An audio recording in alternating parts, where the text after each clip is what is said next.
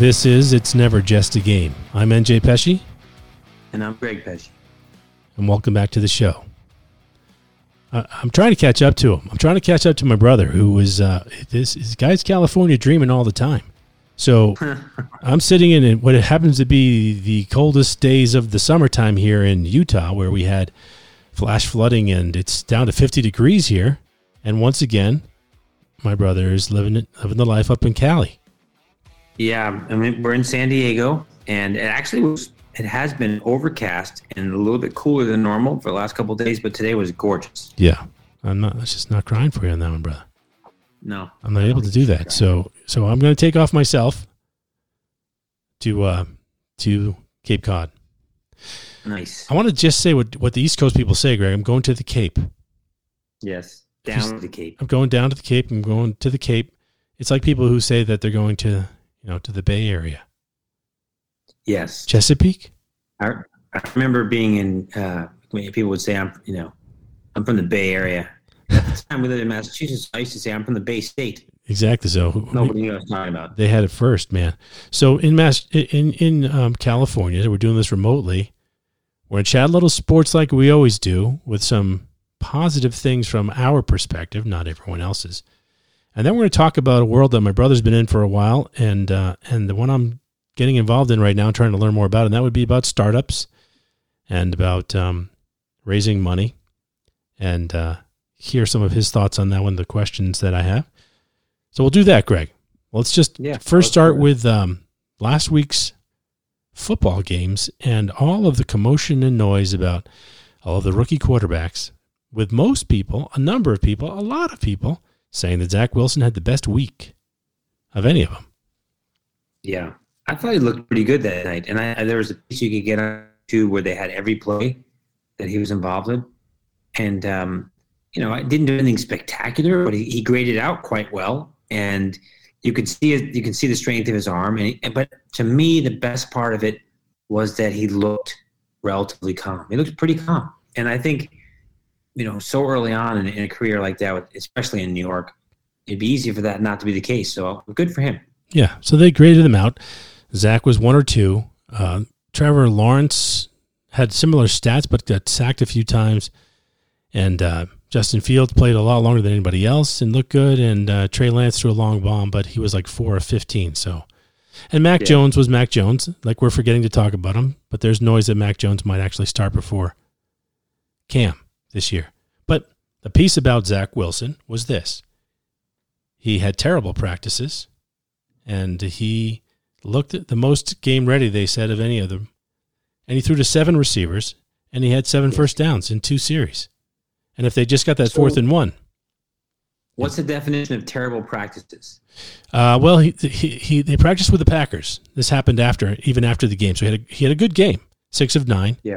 He looked good through to seven different i mean through to seven different receivers i think only six caught him but he got sacked seven times against the packers seven Wow. times and threw two picks Oh wow, Yeah. So they would say that is probably a bad practice.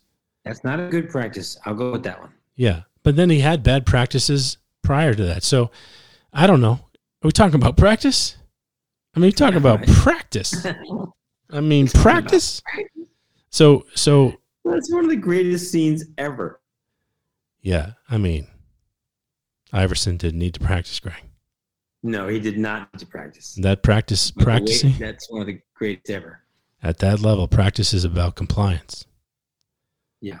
Practice is about making sure you understand I'm actually in charge of you. Now, that's a common theme for our conversations, Greg. Uh, getting handled, not having people in charge of us.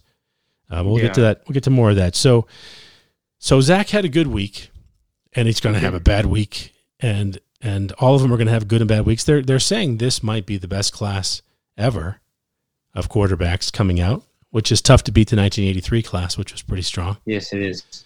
So we'll see Very about tough. that. And then the improbable. The improbable. On July the 5th or 6th, the Yankees were 10 and a half games behind the Red Sox, who were in first place. And now, I think the Yankees are half a game, at least half a game above the Red Sox. They won. The Yankees won today. Red Sox didn't play, so they might have a half game. They were percentage points ahead of the Red Sox But yesterday. that's before they won, right? Right before they won last. I thought you. Oh, you might be right. Is it is it a game and a half? Take a look at that. I think they're. I Take think a they're look. Let's- over a game let's see that. Barely, but maybe I'm wrong. I don't want to rub. let's- I don't want to rub that in there, but uh, to really pick up 10 and a half games in four weeks is huge. Yes. What are they year now? does it remind you of? 1978. 1978. Yankees were 14 and a half games out in 78 in July. Yes, I. I, I remember that.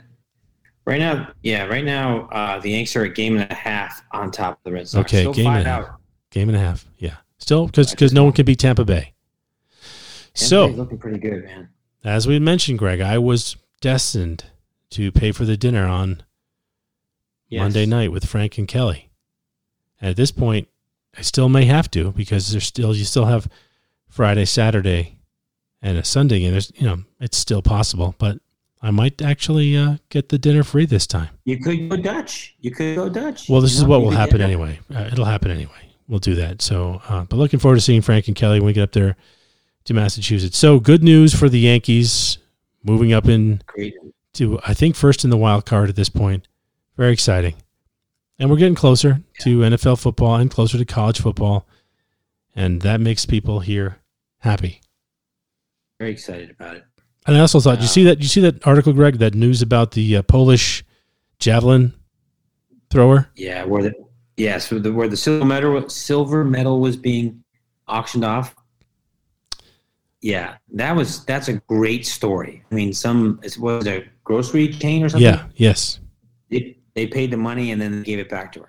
So she auctioned off her silver medal in the javelin so that they could send some kid, maybe even baby, Stanford. to Stanford for a heart transplant or surgery, something of that. $125,000 plate paid for by a Polish grocery chain. They won the auction and she got 125,000 for her medal and then they handed her medal back. Yeah, that's That- really really a great story. That's never just a game right there. Yeah, that's exactly right. And hopefully things go really really well for that for that little kid. Yeah. That's like the opposite of virtue signaling in my mind. Yep. I mean, it really is. She had no idea that was going to happen, Greg. No. And uh, well, what are the chances that maybe she could win another medal? I don't know, but she had no idea they're going to give her the, mo- the money and the medal back.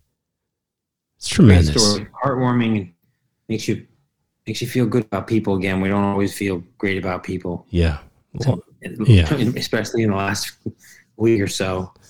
yeah. A lot of things going on right now that um, that are disturbing across the world. We uh, try to uh, stay out of too much of it, but Yeah. it's uh, it's kind of frightening what's happening right now. It So- is.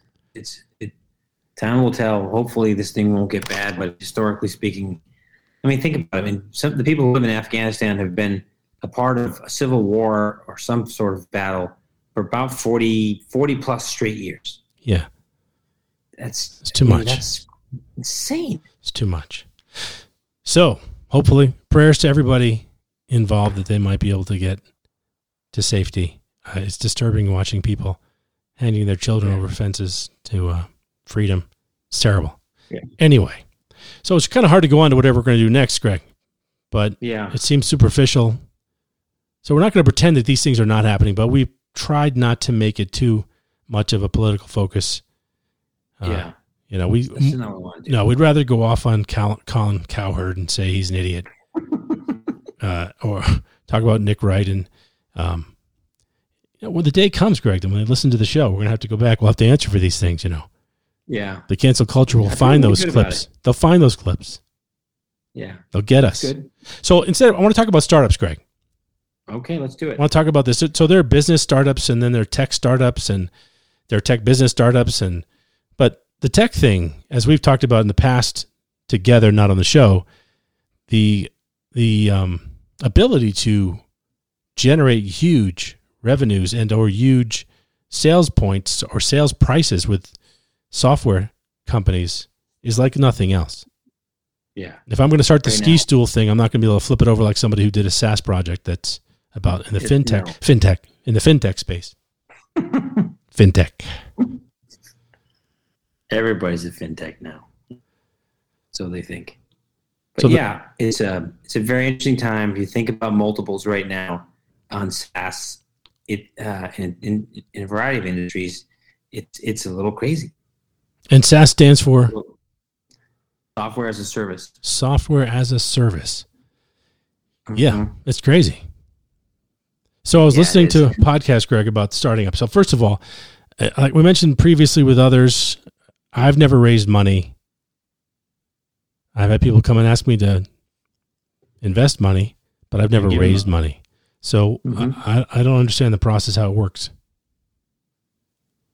Well, I think that uh, I think you've done enough in your life that it's not going to be too complicated for you. But in the end, I mean, the idea is that you try to find some investors who are, you know, like we've talked on previous episodes of the podcast, are going to be in large measure investing in you. Yes, they want to know your concept. Yes, they want to know uh, the, the product. They want to see something. Most of them, if they've been around, know that pivots happen all the time question is, you know, do they feel like you can figure it out? Which you can, and uh, and so, but yeah, I think that, you know, you you, get an idea, um, and you say want to talk to some people about getting some investment. Now, some some people are willing to invest really really early. You know, some not only people but organizations really really, you know, pre-revenue, sometimes even pre-product, just because you have an idea. Uh, um, I think that's harder to do than to have at least, than it is to have at least some kind of product that you can show people so they have an idea of what you're really talking about and they know that you've already made that kind of progress. So when you when when you go to someone and say, "Hey, look, this is what we have. This is our MVP, Yes. the Minimum viable product. minimum viable product. This is what it is. We're going to be going to do now. So when they say they're going to invest, Greg, I mean, how how, do you figure out how much they get for their investment? You got to Okay, well, this is the part. Yeah, this is the part, especially early on, in, in, in a company that's like even pre-revenue companies. This is the part where it's really, you know, there's not a lot of science to this because, um, you know, how do you value that company? I mean, a lot of people will look at different com- uh, like companies in the same uh, business, in same, the same vertical, you know, same space, whatever you want to call it.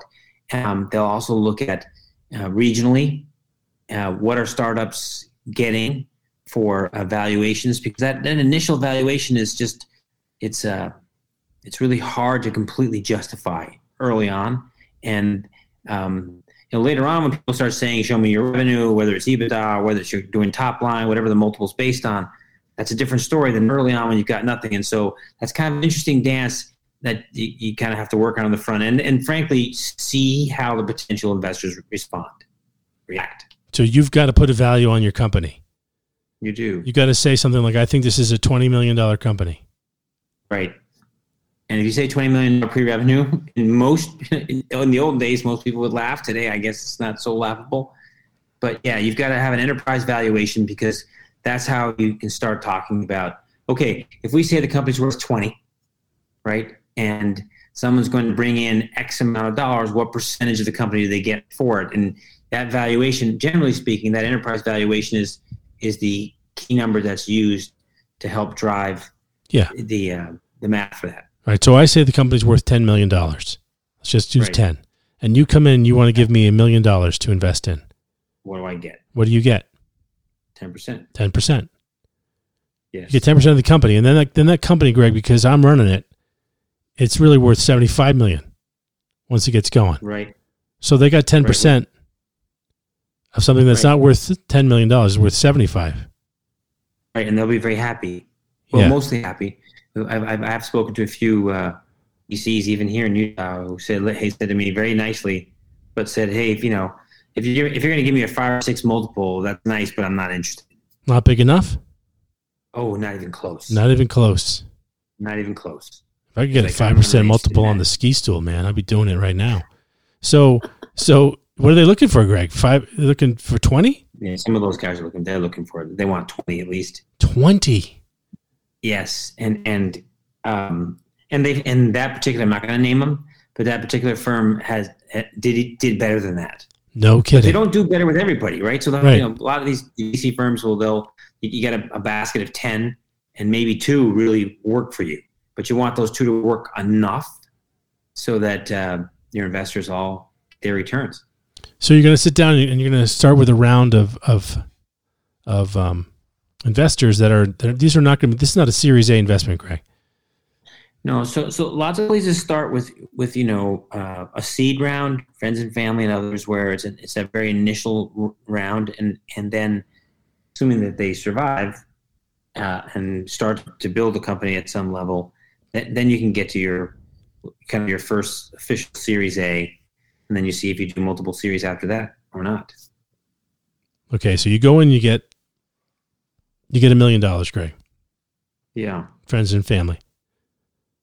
On Yeah. what you think is a, a ten million dollar deal, you get a million dollars. You raise that million bucks, and that and that's going to be burned through pretty fast, Greg. it can be burned through really fast, and and and this is the conundrum that you have, right? Because you got some of these uh, uh, and other investors who may come around in the second round. You know, they, they want to see growth. They want to see it moving fast. They want to see momentum because then they say, okay, we can throw gas on that fire, and we can get a nice return, right? And so you've got to spend enough money to one put some sort of a team together, two put some sort of product together, and three do some sort of marketing, right? You got to get some users people who are actually using it. And um, it takes money to do that, but sometimes people get a little carried away and they just burn it really fast because once it's all gone, you're dead, Right. right? Uh, unless you have to go out, you have to go out and get more. But when you're like dead with no cash at all, and you're going to go try to ask for money, and they find out you have no cash at all, you know, most people are a little nervous about that. And even if they do want to do the deal, they know you're in a tough spot, and you're not going to have a lot of leverage.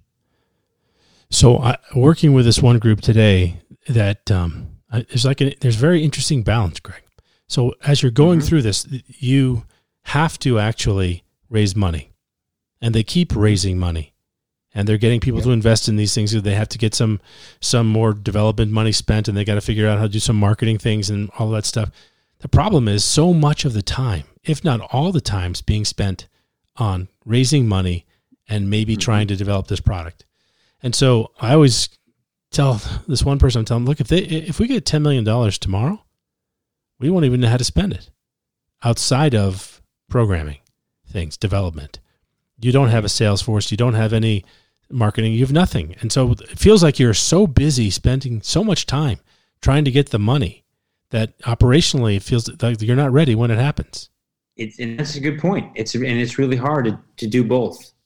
It really, really is. And in my experience, which is you know there are a lot of people listening to this who have more experience. I'm not trying to say I'm somebody special in this, but in my experience, one of the things that we were slow to do early on was to actually ask to actually ask somebody to buy your product.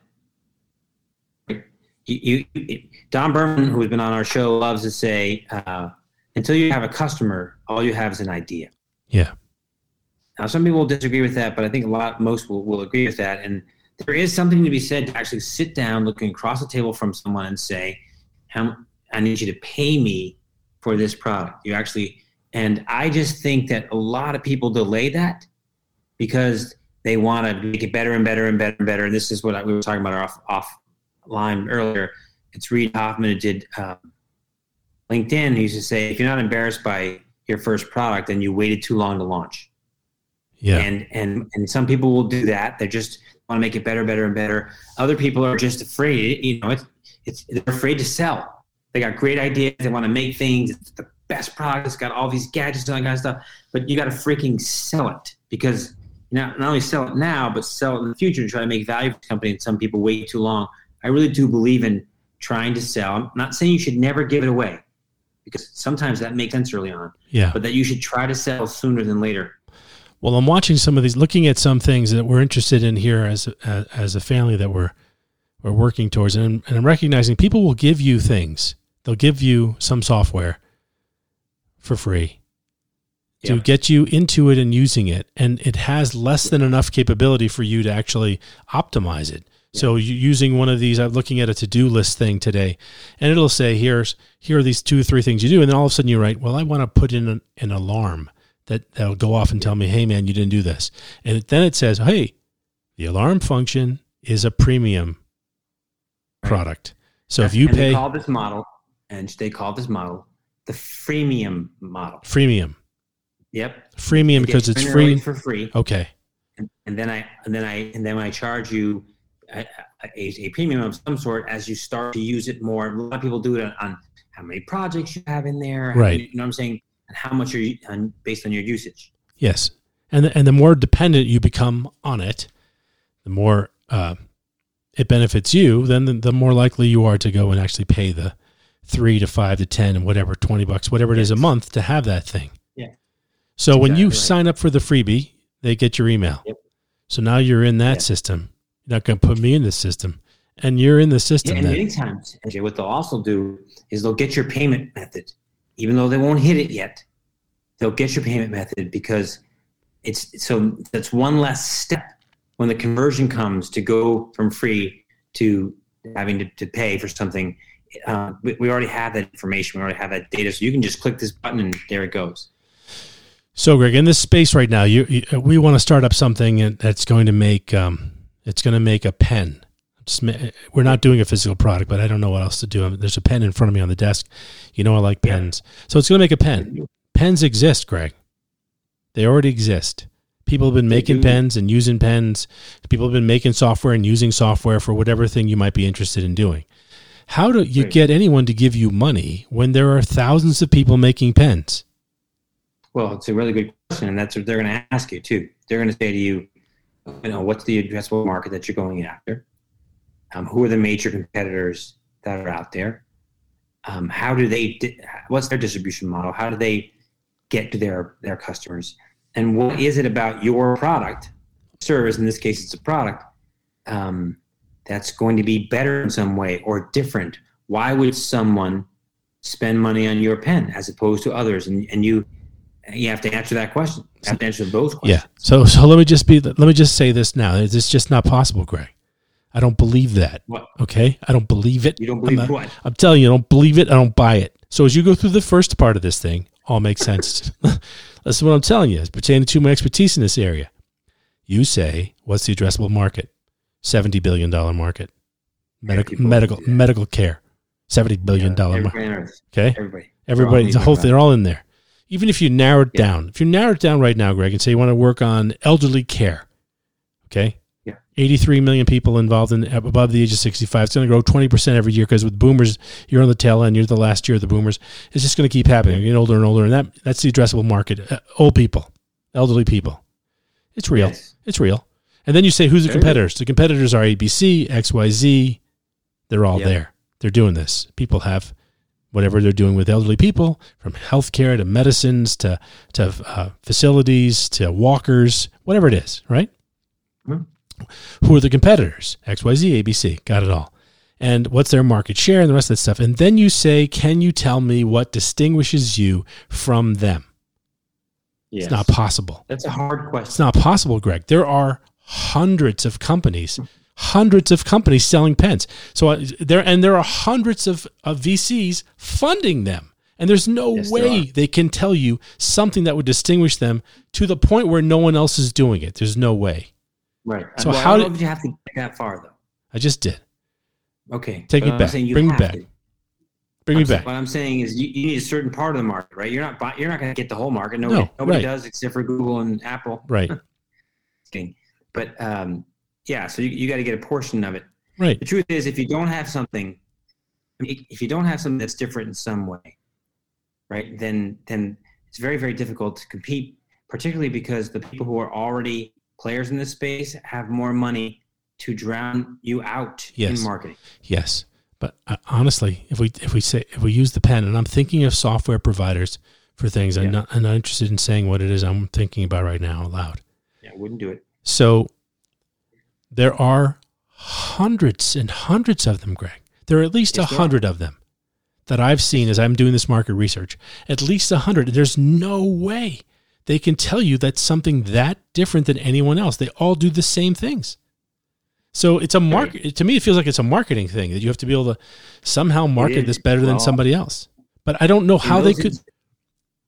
Greg, it's not like one company says fastball the other company says curveball. The other company says changeup. The other company says slider. Now, what are you going to say? There's no other pitch you can throw. but they're all Yeah. pitching the same I'm going things. with the circle change. I got Yeah. the circle change. Y- You could the way you hold it. You could go with a four seam, four seam fastball versus two seam fastball. But th- that's what you have to do in this moment. It feels like that to me, Greg. I mean, unless you're the fax machine dude who made the first fax machine, you you Well, I mean, people talk about trying to be a category creator, right? And that if you can do that, and you might take something that's in a normal category today and just do something slightly different to it that allows you, you know, eventually uh, to possibly create your own category. People say that. I mean, that's what you want, right? That's nirvana if you can do it, because then you say, "I'm, I'm, I started this thing. I'm alone. Now people are going to come." yes and they're going to come they're going to come fast especially if you have any kind of public success success excuse me they're that's going to happen but yeah but but investors are going to look at it and say you got to show me something right, and, and that's what I'm hung up on, Greg. Trying to understand how how you can distinguish yourself so much.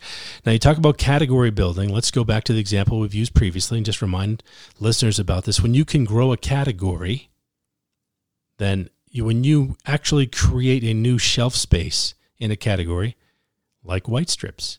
but think about this Zench. you, you did you did a lot of this at, at P&G I mean where was you think what, what's for Febreze Yeah, Febreze, white strips, yep it, disposable diaper, yes liquid liquid uh, detergent.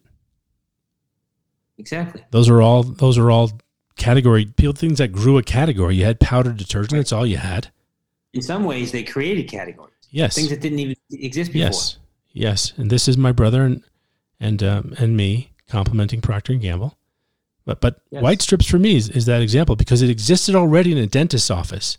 They would whiten your Right? teeth. they took it out They brought it out and said, let's just have the average person be able to purchase this thing. And then the shelf space grows.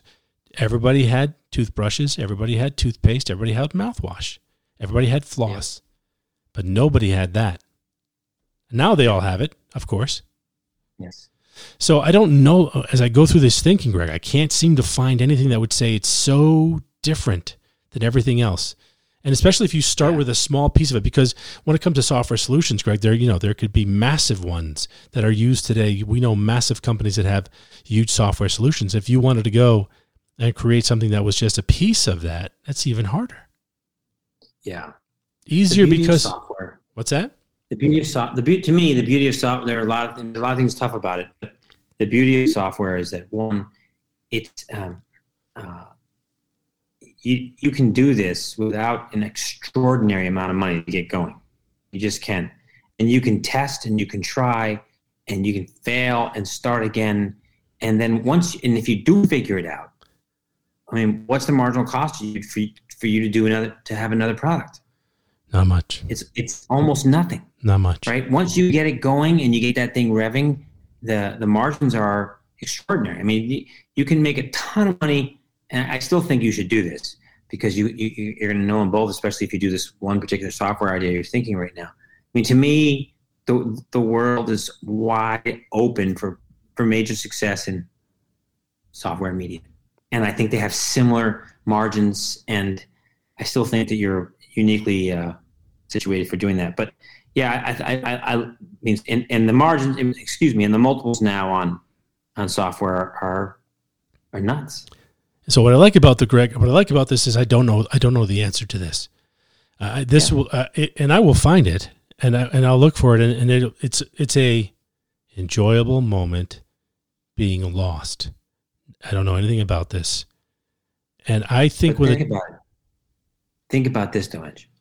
You actually do know a little more than you think about it because when you're thinking about creating categories, right? Like you said, those white strips. See, here's the problem that a lot of people have, myself included. I got to think of something completely new. right, right? And you kick you and you bang your head against the wall for two months and you give up. Because if we were that creative, NJ, we wouldn't have feared art class. But I feared Right, art class. right. Maybe you didn't. you're a good drawer. But I, but, Yeah, and it's painter, all right, I yeah. feared art class. I had some issues with as shop. perspective. Yeah, yeah. Shop is a whole other story. We couldn't do shop. But what I'm saying is, you know, and so people lose their minds and think I have to create something out of whole cloth that the world's never seen before. But that's not necessary. And what? And were there any sprays in the world before Febreze? No, Not like that. No Not- sprays in the whole world. No, there were sprays. Yes, I mean, but Yeah. yes, of course. I thought you meant a spray like that. uh, It was. It wasn't supposed to mask what it was supposed to actually eliminate. So there's nothing like That's what I'm that. saying. So, yes, they took something from Yes. the white strips. right. You know what I'm saying? So you got to the idea right now, in the stage that you're in right now, is, is you should go out and look at these examples in a variety of industries, some of which you're very closely tied to at P&G, Yes. and start to think about how did they do that? yeah. So that's what we're doing, and, and and part of it is you know the the book Yep. decoding greatness, Encoding great. and it, it says it's the similar thing, Greg, where it says basically uh, if you're if you're not a reader, you're not a writer. And you're supposed to st- don't be afraid of looking at what other people are doing. That's what's actually going to tell you what you should do next. That's exactly right. You have to be inspired by That's what you're seeing. You have to go look at everything you could possibly look at to say what what could I do to make this better and different. And and all I'm saying is I can't I haven't been able to unlock that thought in my mind that would say this would distinguish itself. I could see you could focus on size of the market and say let's just do 25 to 55 million dollar 25 to 75 million dollar companies. So that's the niche that you want to go look at. And then you could say let's break it down to certain industries. Let's make it be entertainment or let's make it be uh, um, food services or let's make it be um, I don't know um, travel then you can see how large the market is there. But then the question is, what could what would you be doing with that product that would be specific enough to them that would win that niche, yet could Right. expand into larger things once others find it? Yes. That's But this in this kind of, I mean, this is O- this is OD on P&G, but this is also you know where to play and how to win. yeah, yes. So most of the time being spent right now is being spent on researching what people are doing today and then the size of the prize in, in any one of those markets that we're interested in. But I but trying trying to find that distinguishing. I know, Greg, when the time comes, as as terrible as this might sound, I do know that when the time comes to sit down, I will be nervous because I've never done it before. But yeah, if of course. if in the end what we're doing though is telling a story, I feel pretty good about our You'll be chances about Yep. telling a story. Uh, You'll be fine. I'd like to have some meat behind that story if we're telling it, but Yeah. I, I think we could sell the idea. It's been sold enough times. I think we can do that. Then the question is, how do we get how do we get that MVP in the hands of people where we could turn around and say, look, we have ten customers using this right now. Yes, and and having some money to start with that, even before you potentially, even before you go and talk to you know, the real bigger funders that you want, just enough to get something to show that this is not just purely an idea. That there is uh, uh, an MVP or some semblance thereof, so that, that people can see it, and then they can and then they can help fund it. So if you want to do that, Greg, what do you have to raise? Hundred thousand dollars? Two hundred fifty thousand dollars? Uh, I think that if you want to, depending on what kind of software you're talking about, uh, I think it probably, you know, at, at least a hundred grand. Yeah. Yeah, and that's not, you know, remember that's not a ton because you're not, you know, if you're hiring people and and you're doing stuff. I mean, that's pretty, that's pretty reasonable. But but if, um, it's, it's pretty small actually. But but as far as getting the software going, I think you you could do it. I know you could. I mean, I've actually done it, so I know you could. Yeah, so that'll be interesting. We'll, we'll have to get this down to an idea where we could actually stop and ask friends and families if they're friends and family. Go ahead. this is the beauty of it, though, man. This is the beauty of it, right? In where in the in the age in which we live right now, uh, is that this is so much more achievable and doable, and the barrier to entry is just so much smaller than it used to be. I mean, you used to need two hundred fifty thousand dollars just for your servers, right? Yeah, and, and you right. don't. I mean, depending on how, how big you're going to be, but now people can try. People of all ages, people of all genders, of all ethnicities, pe- people can try, and and without such a big swing just yet. And there's a lot of money out there to be supportive, and I think that's very exciting because it, it allows a greater sense of freedom and opportunity for people of all kinds. Uh, and the question is how big we're going to be. I want to be big enough that we have a cereal station and a place for both salty and sweet snacks that people can come up on a little scooter razor thing, slide over and get yourself some life cereal, cinnamon cinnamon life. If you want to do You that, gotta have the snacks, man. You got to gotta have the snacks. And you know, I'm not doing. I, I, I'm not doing it in a ping pong table, but the the piece that I like the most about it right now, Greg, is I don't know what the heck I'm doing. I have no Yeah, idea what I'm you- doing. I mean, I'm But you're already researching. figuring it out. I'm, I'm, this is this is the kind of thing that gets you going in the daytime. And you think about, you know, I, I spent 20 years in a behemoth, massive thing, Yep. and then you know another, whatever it was, years in, in television stuff, and they're not they're not necessarily designed for this type of thinking. No. Now they do that, but it's a long burn, man. When you're when you're making a new uh, new diaper. So It's a long burn. so I'm I'm excited by the by the you know, the the possibility. I'm excited by the fact that I don't know what I'm doing. I think it's close enough to things that we've done in the past where we might have a little authority in the area to discuss it. And, and I also know that. Going to talk to people. So there, you know, you got to spend some time interviewing people. The good part about it, Greg, is I, I know enough about this area to to interview whomever I interview. I'm not going to be lost in the middle of it. No. So close. no, we've been having conversations with people about construction um, separately, and that that of Yeah. course, what do we know about that, Greg?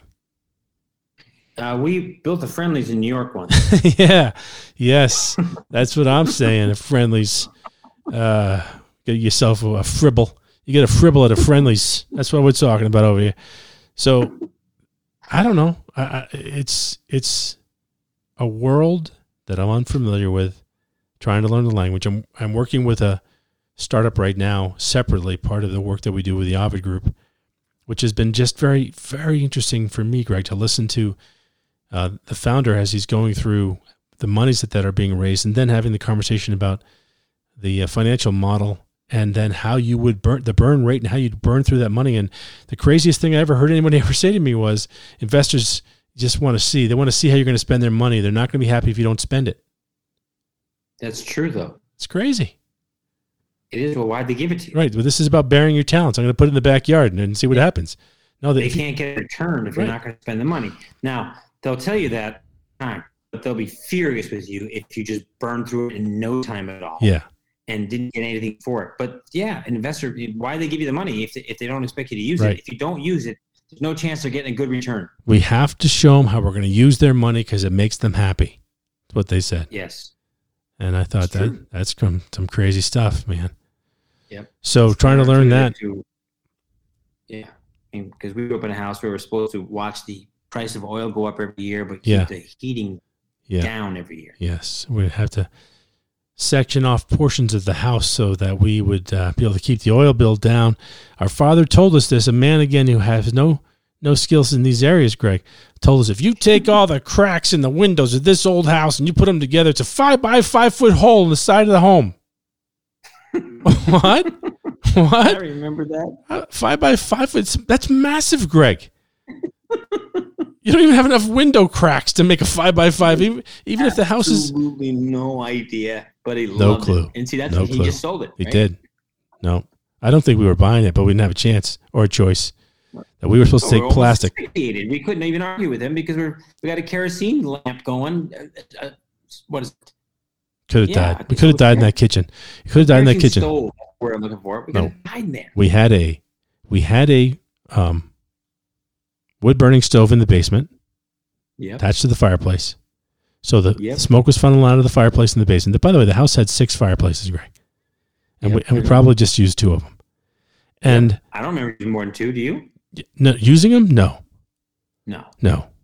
So there was a there was a fireplace down in the basement. Yep. There's a fireplace in the living room and in the dining room. Yep. There's a fireplace in the master bedroom and a fireplace in the study. And then there was the wood burning stove, which would be the sixth one Right. in that house. Which we used the wood burning stove in the one in the in the living room. That's it. I don't remember using anything else ever. In fact, I one of them was one of them was in a closet. Remember? In the study, they built a closet. Someone previous owner had built a closet around the fireplace. Yeah, It was a little insane. So we're we're in the kitchen. Got a wood burning fireplace going. He has the duct blowing heat into a vent in the kitchen from the wood burning fireplace.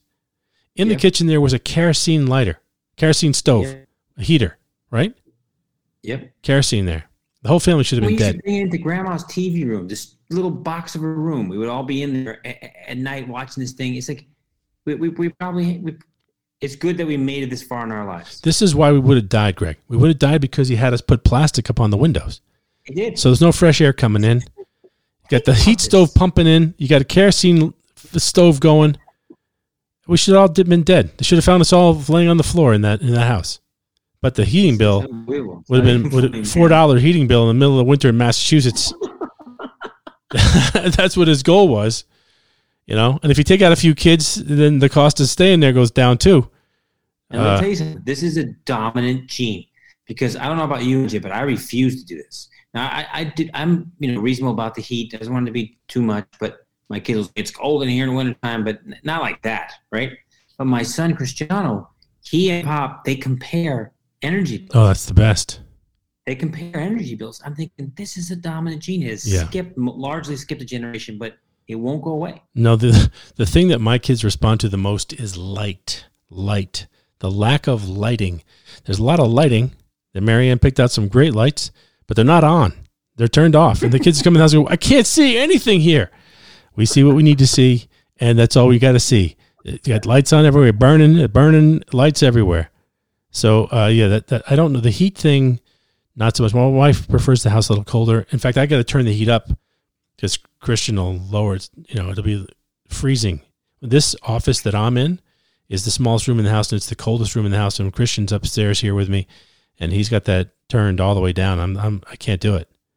it I can't do it. So anyway, so a little conversation about uh, a conversation about startups and how you get some money and it's really right now for me it's about solving a problem that I don't know how to solve. So I'm enjoying that. And so it's, I'll be coming experience. yeah, I'll be coming back for more uh, more counseling on how we do that, Greg, as we get going yeah, here. Right. So um, this is It's Never Just a Game. I'm NJ Pesce. And I'm Greg Pesce. And we'll see you again next week.